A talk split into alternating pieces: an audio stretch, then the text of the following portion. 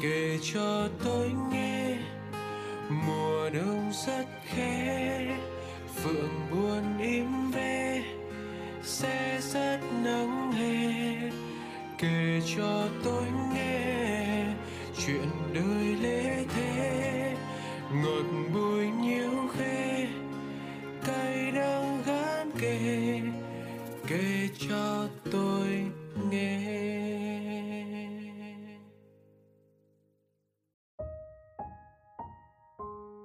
Chào mọi người. Thứ ba lại đến và mình lại mở đầu số radio mới bằng những lời chào quen thuộc. Đó là mình quen với không khí này, không gian này thôi. Còn không biết các bạn đã quen với việc ngồi lại mỗi tối thứ ba, thứ năm, thứ bảy để nghe những số mới của kể cho tôi nghe hay chưa? Hy vọng điều này sẽ trở thành một thói quen quen thuộc của mọi người trong tương lai nhé.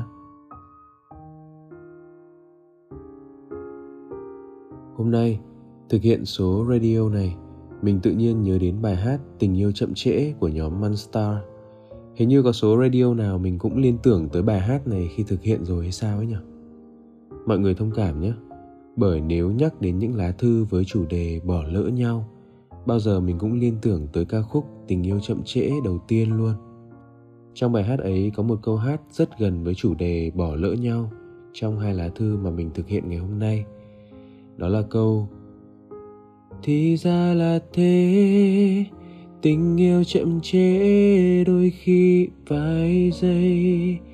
Thì ta sẽ lỡ mất nhau.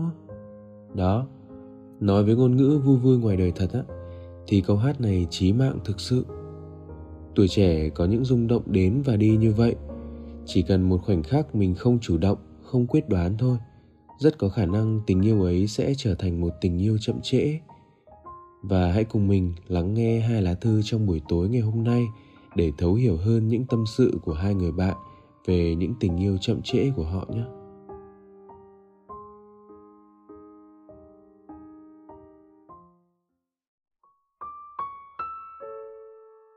Lá thư đầu tiên Em chào anh chị ạ.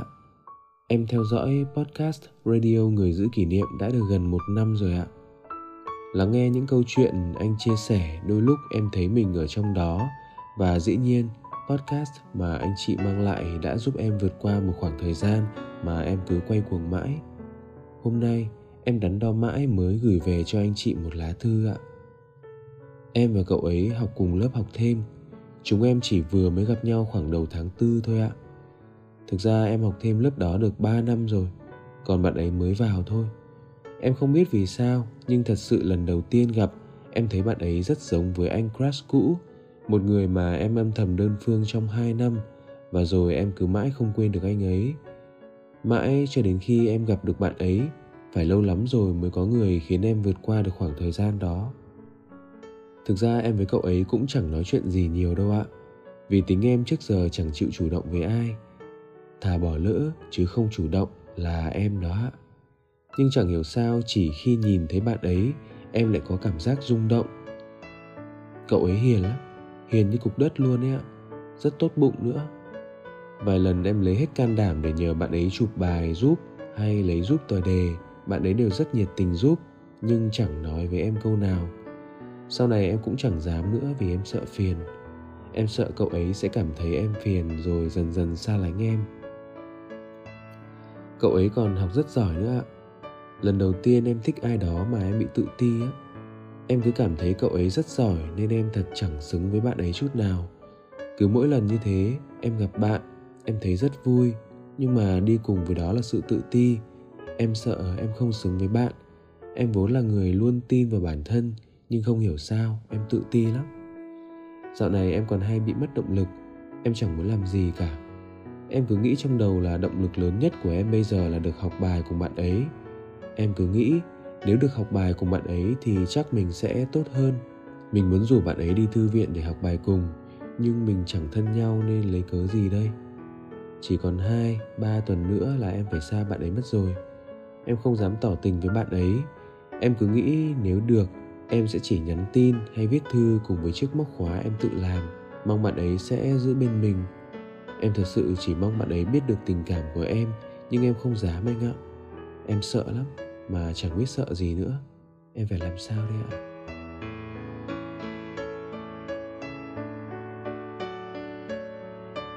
Lá thư thứ hai. Em chào anh ạ. Em biết được radio của mình từ một lần vô tình mở podcast trên điện thoại và thấy. Em cũng nghe rất nhiều điều tâm sự của các bạn, nhưng đây là lần đầu tiên em dám làm một việc em nghĩ trước giờ em chưa bao giờ và sẽ không bao giờ làm đó là viết ra một lời nói từ chính lòng mình nghĩ ra. Rất nhiều lần em viết những email gửi đến anh, nhưng lại luôn cho vào thư nháp, vì chính em cũng không hiểu bản thân em nữa.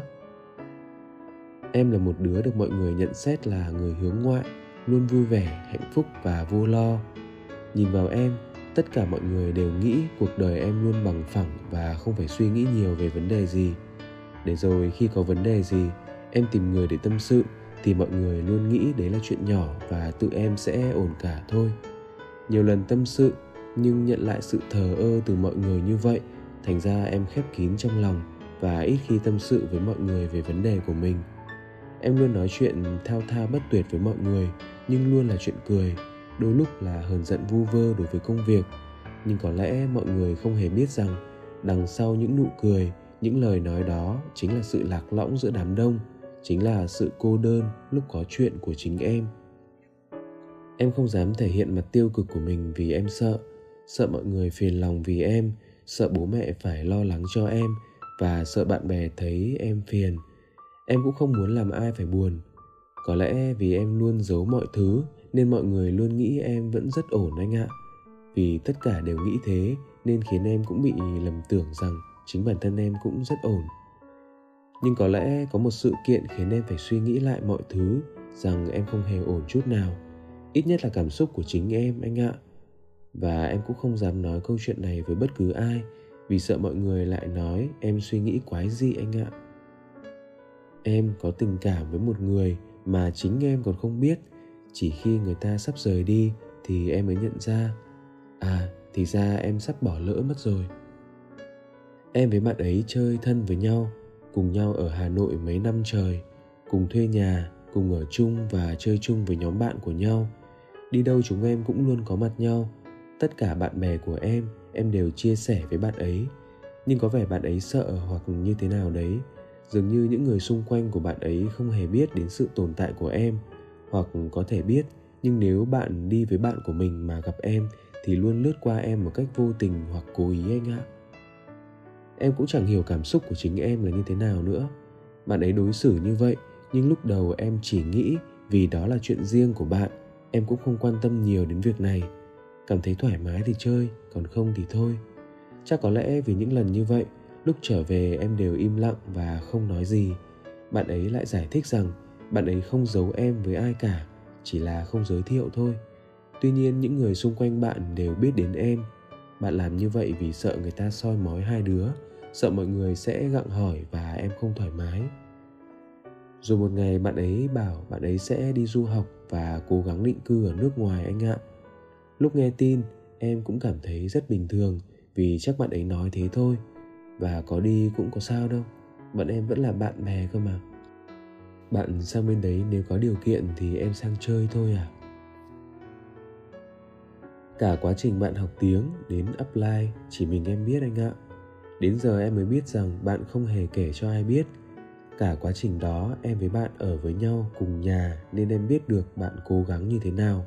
Em cũng hy vọng bạn có thể đi và thực hiện nguyện vọng của mình. Quãng thời gian đó, em và bạn cùng đồng hành với nhau. Nhiều lần bạn gợi ý về việc em sang đó cùng bạn. Những lần đấy em đều không nói gì chỉ cười vì biết chắc chắn sẽ không được. Cả thời gian ở chung đấy, em bị phụ thuộc vào bạn ấy quá nhiều. Bạn ấy nấu cơm, làm việc nhà khi em đi làm. Bạn ấy giúp em phối đồ, dẫn em đi mua quần áo, vân vân. Cũng có lẽ từ những ngày tháng đấy, đã có chút gì đó len lỏi trong em mà bản thân em không biết. Và anh biết không, ngày bạn nhận được thư nhập học và visa cũng là ngày bạn với em nằm bên nhau, nói đủ thứ chuyện từ trước đến giờ và cả tương lai nữa. Lần đầu tiên có người bảo em rằng, nếu cảm thấy không ổn thì đừng giấu mọi thứ trong người, có phiền hà cũng đừng cố gắng làm một mình. Hãy biết cách nhờ người khác, nếu mệt quá hay muốn tâm sự thì cứ gọi cho bạn. Cũng đừng nghĩ rằng tất cả đàn ông trên thế giới đều tốt, cũng đừng đi nhậu về khuya. Từ giờ cũng chưa biết bao giờ có thể gặp nhau, rồi mỗi bước chân của từng đứa sẽ không hề có đứa kia nữa ngày lễ, ngày tết về quê sẽ không còn nhau. Cũng không ai dẫn rong ruổi trên mọi con đường ở hà nội hay những lần nổi hứng lên xách xe đi xem phim ở một nơi xa vì hà nội lúc đó chưa mở rạp phim. Sau cùng, bạn bảo rằng, lời hứa trước khi đi, hai đứa sẽ đi du lịch với nhau, bạn không đủ tự tin thực hiện được vì bạn sợ. Bạn sợ vì nghĩ là lần cuối, bản thân bạn sẽ làm điều gì không phải bạn sợ lỡ bạn không giữ mình như những lần trước thì lại ân hận. Bạn sợ sẽ không kìm được mình như lâu nay vẫn làm. Bạn hỏi em có thể đợi bạn được 5 năm không? Và nếu 5 năm nữa bạn không về thì em hãy cưới chồng. Em chỉ hỏi bạn sao lại ích kỷ như vậy?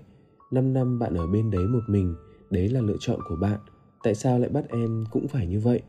Lúc đấy bạn không trả lời mà chỉ hỏi lại không phải vì chính em không muốn yêu để tập trung cho sự nghiệp nên bạn mới đề nghị như vậy à? Và khi em bảo, em không hứa được gì cả, vì chính bản thân em còn không biết 5 năm sau em sẽ như thế nào, trong 5 năm có nhiều chuyện thay đổi, biết đâu bạn sang đấy lại có người yêu và bạn có bao giờ chia sẻ với em cái gì đâu. Thế chẳng khác gì chính em đang chờ đợi vô vọng. Tương lai cứ để tương lai biết, sống với hiện tại đủ mệt mỏi rồi, đừng bắt em hứa bất cứ điều gì nếu không chắc chắn thì bạn chỉ đáp lại rằng, dù em quyết định thế nào thì đám cưới của em, bạn nhất định sẽ phải có mặt với bất cứ tư cách gì. Lúc nghe những lời đấy, em thực sự không hiểu bản thân em muốn gì nữa anh ạ. Em suy nghĩ lộn xộn, rõ ràng giữa chúng em bảo yêu thì không phải, nhưng bạn thì lại có cái gì đó đặc biệt hơn những người bạn còn lại. Em lại tự nghĩ bạn thích mình hay không, sao lâu nay lại đối xử như không với em? Giờ lại bảo như thể bạn có ý gì với em là sao? Em có cảm giác gì với bạn ấy hay không? Từ lúc bạn về đến nay, em đi làm mà bị mất tập trung vì trong đầu chỉ nghĩ đến bạn và câu nói của bạn. Cả gia đình em đều hỏi có về tiễn bạn đi hay không, nhưng bản thân em lại cố giả vờ kiếm lý do để không về. Đến giờ em mới cảm nhận được bản thân em rất sợ xa bạn, anh ạ. Em sợ bạn đi mất, em sợ em lỡ mất bạn nhưng em cũng sợ lỡ em nói ra lòng mình thì lại có lỗi với bạn.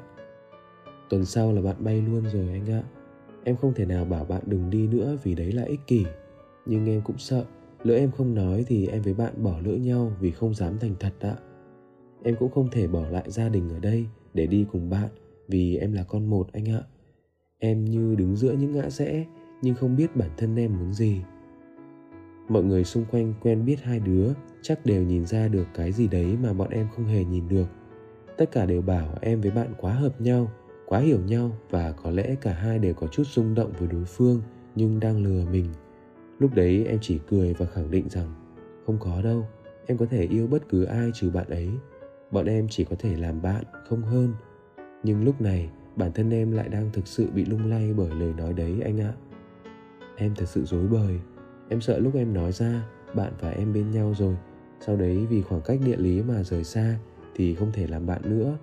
Em sợ nếu yêu nhau rồi, những lúc bạn một mình ốm đau ở đất khách, em chỉ nhìn từ xa mà bất lực thì lại thêm yếu lòng. Em phải làm sao, anh nhỉ?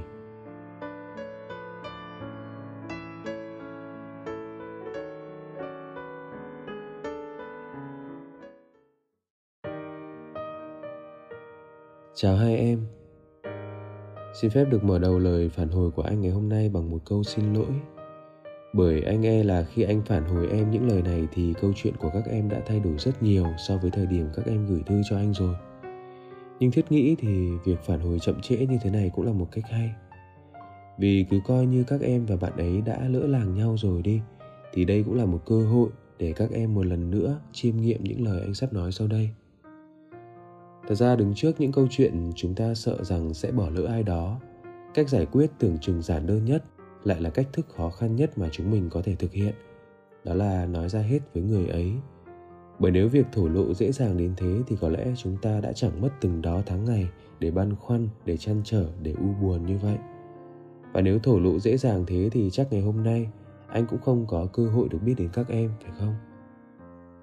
Anh nghĩ là anh có thể thấu hiểu được điều đó và cũng cảm thông được với điều đó nữa. Bởi công bằng mà nói, những điều anh nghĩ các em cần làm và nên làm lúc này lại đến từ cảm quan của anh ở thời điểm hiện tại. Tức là trải qua bao nhiêu những câu chuyện, những vụng dại rồi, thì anh mới có thể khuyên các em hãy cứ chân thật với cảm xúc, hãy cứ mạnh dạn để sẻ chia với người ấy, hãy cứ tự tin lên. Chứ thật ra, nếu anh mà là các em á, ngay tại thời điểm này, ngay tại độ tuổi ấy thì anh cũng chẳng thể có được những sự tự tin để kiểm soát mối quan hệ, không đánh mất họ đâu. Nhưng nói đi thì cũng phải nói lại, chính vì anh từng bỏ lỡ nhiều thứ, từng sai lầm, nên anh rất muốn khuyên các em, nếu một lần nữa gặp phải những điều tương tự như thế, thì hãy cứ chân thành và nắm lấy cơ hội của mình.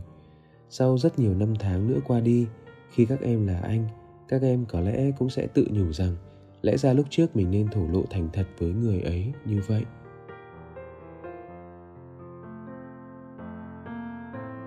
Ai cũng có những lý do để bao biện cho những lặng im không nói của bản thân mình. Vì âu lo, vì rụt rè, vì sợ tương lai sẽ không êm đẹp nếu mình lựa chọn như thế. Nhưng các em có thấy buồn cười không? Một ngày não bộ đã phải xử lý từng đó thông tin đến từ việc học tập, đến từ công việc cùng vô vàn những điều phức tạp khác rồi. Lẽ ra các em chỉ cần nạp thêm những thông tin hạnh phúc thì các em lại bắt tư duy của mình nạp đủ thứ thông tin của những sự âu lo tiêu cực ai cũng muốn được hạnh phúc, nhưng lại chẳng lựa chọn hạnh phúc, tự mình làm khó mình. Hạnh phúc là một con đường, nhưng ngay từ đầu các em lại không lựa chọn đi con đường đó, để rồi lại tự buồn bởi những sự lỡ làng không quyết đoán của bản thân mình. Mình sống như vậy được sao?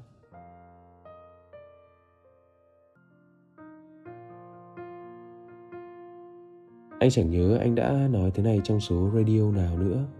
Rằng, thật ra, bỏ lỡ người ta không đáng sợ bằng việc ta bỏ lỡ cơ hội trở thành phiên bản hoàn hảo của chính mình. Bởi nhìn vào câu chuyện các em bỏ lỡ người mà các em thầm thương á, anh không chỉ nhìn ra ở đó mỗi câu chuyện về tình yêu đơn thuần đâu, mà nó còn là câu chuyện về việc các em đối diện thế nào khi gặp phải các vấn đề của cuộc sống nói chung. Xét ở khía cạnh tình yêu nhé, quyền lợi của mình là sự hạnh phúc. Xét ở các khía cạnh khác của cuộc sống mà sau này các em có thể đối diện, quyền lợi của mình chính là mình được sống trọn vẹn, sống đúng với năng lực và bản ngã của mình, được tận hưởng một cuộc sống đúng nghĩa. Việc dám lên tiếng cho quyền lợi của mình đôi khi không phải chỉ để mình có một cuộc sống hạnh phúc hơn, mà còn thể hiện cả sự tự tôn, sự tự tin và đôi khi còn là sự tự trọng của mình nữa. Ngày hôm nay, các em không dám nói thật lòng mình, bỏ lỡ người mà các em thương, thì ai dám đảm bảo rằng sau này khi đứng trước những cơ hội khác không phải là tình yêu các em cũng vì âu lo, vì rụt rè, vì tự ti mà không dám lên tiếng. Để rồi cuộc đời các em mãi mãi nằm lại ở phiên bản một người yếu đuối, thiếu tự tin. Chẳng ai muốn sống với một phiên bản thiếu hoàn hảo như vậy của bản thân mình mà, phải không? Thế nên từ những câu chuyện nhỏ nhất của tình yêu như mạnh dạn thổ lộ với người mình thương, hãy tập cho mình một tâm thế chủ động, dám nói, dám làm, dám hành động các em nhé. Hãy ghi nhớ như vậy để tự tin lên tiếng. Nếu cuộc đời sau này của các em gặp phải những tình huống như vậy nhé.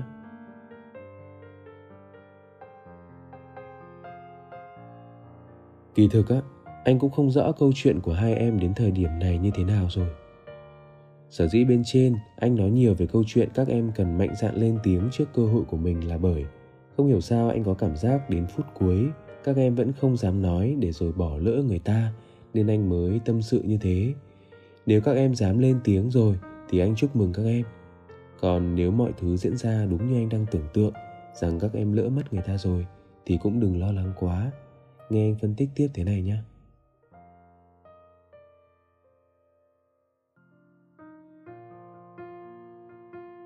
bỏ lỡ không phải là đánh mất.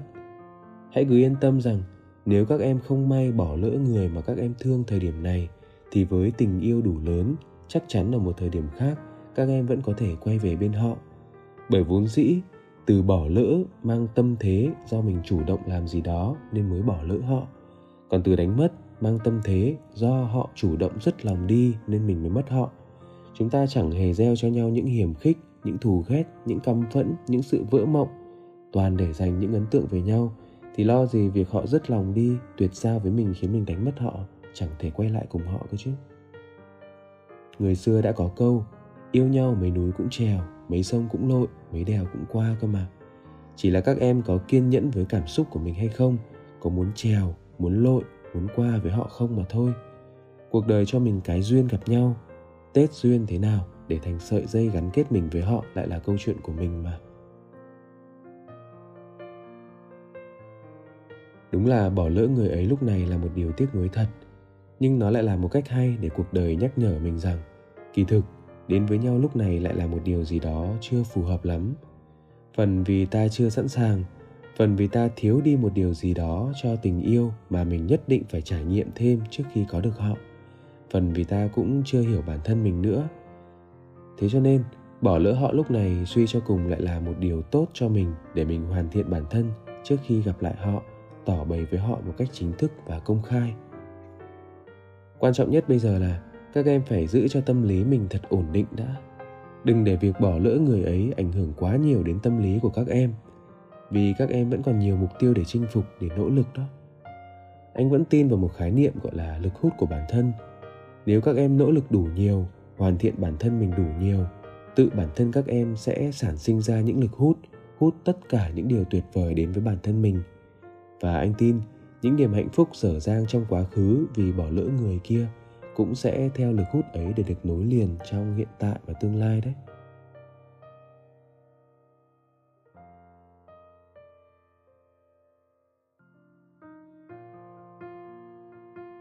Vậy nhé anh chúc các em sẽ luôn gặp may mắn trong cuộc sống và biết nắm bắt những hạnh phúc của riêng mình.